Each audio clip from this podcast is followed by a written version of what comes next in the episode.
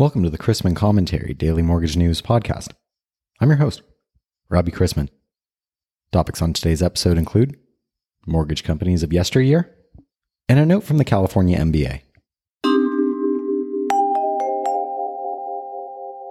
Thanks to this week's podcast sponsor, Ignite Integration Solutions Incorporated, a custom software provider that is solely focused on the mortgage industry. Ignite has created industry leading LOS core integrations in addition to a library of Encompass based tools and plugins and custom API development with their team of 100% onshore developers. Ignite supports both mortgage lenders and vendors as clients and partners.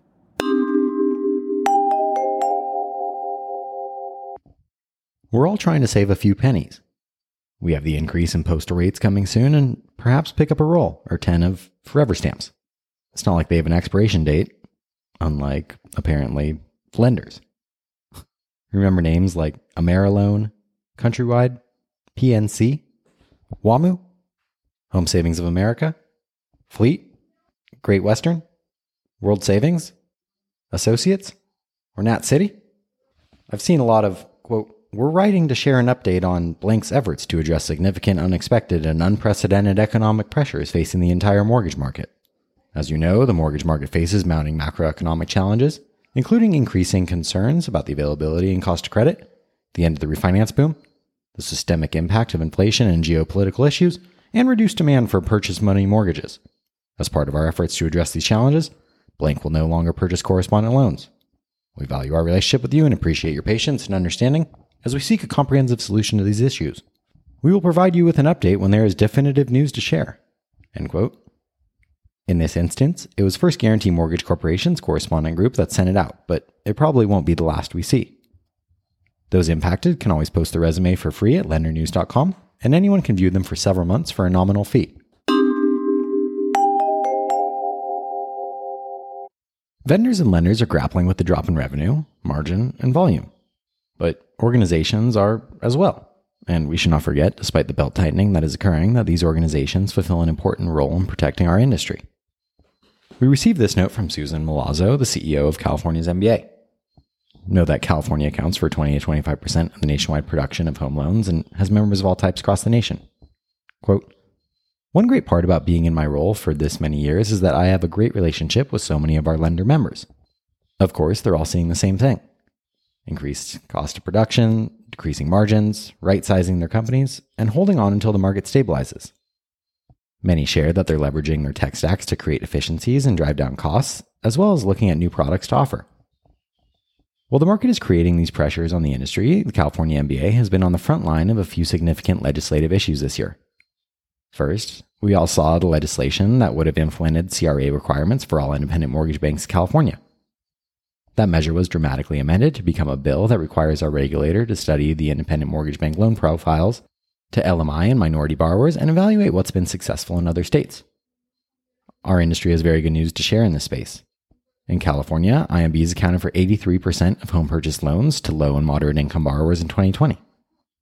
We're also working on SB 1323, which, if enacted, would require that an equity sale be made by a licensed realtor and by publicly listing the company for sale on the California Multiple Listing Service with an initial listing price at the property's appraised value.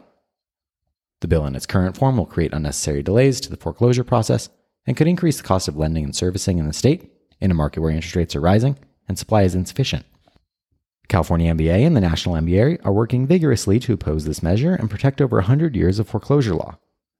This industry never has a dull moment, and we know that it is our job to provide strong representation for the real estate finance industry and continue to be a valuable resource to our members. End quote. Thank you, Susan, and contact her about membership opportunities or sponsoring the upcoming Western Secondary next month in Orange County. Are you becoming more nervous about the economy? Others are too, apparently. A drop in US consumer confidence driven by inflation concerns, what else? pressured risk assets yesterday. Conference Board's June measure of expectations, which reflects Americans' six month outlook, fell to the lowest level in nearly a decade and now sits at a level that is likely to portend weaker growth in the second half of this year, raising the risk of recession by year end. But New York Fed President Williams and San Francisco Fed President Daly played down the risk of a downturn yesterday, insisting that a soft landing is possible, even with another 75 basis point rate hike on the table next month. We also saw yesterday that home price growth in the US started to slow but stayed elevated in April, which was before the Fed really started pushing up rates. House prices rose 1.6% month over month and 18.8% year over year, according to the FHFA House Price Index, as the inventory of homes on the market remains low. Separately, the Case Shiller Home Price Index rose 1.8% month over month in April and 21.2% year over year. The report appears to indicate that increasing mortgage rates had yet to offset demand, enough to deter the strong price gains happening across the country.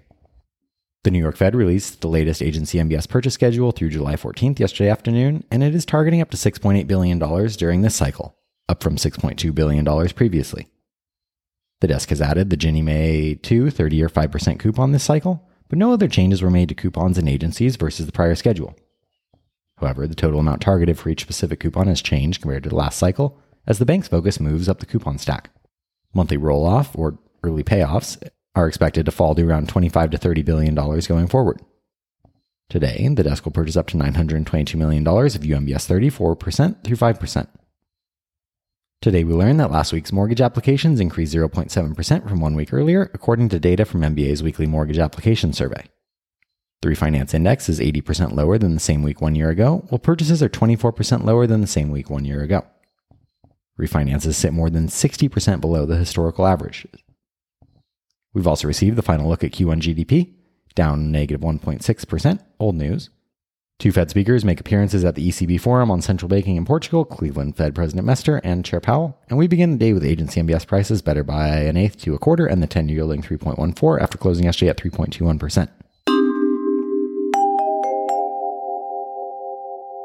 Let's wrap up with a joke and some housekeeping. After my prostate exam, the doctor left, and the nurse came in. As she shut the door, she whispered the three words that no man wants to hear. Who was that?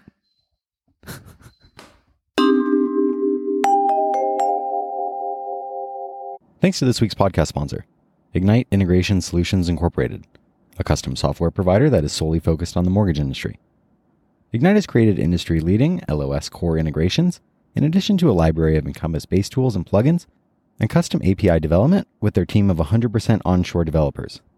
Ignite supports both mortgage lenders and vendors as clients and partners. If you have any questions about the podcast or sponsoring opportunities, send me an email at robbie at robchrisman.com. Visit robchrisman.com for more information on our industry partners, access to archived commentaries, and how to subscribe to the daily mortgage news and commentary. To listen to or download past episodes of this podcast, search Mortgage News on any platform you get your podcast from.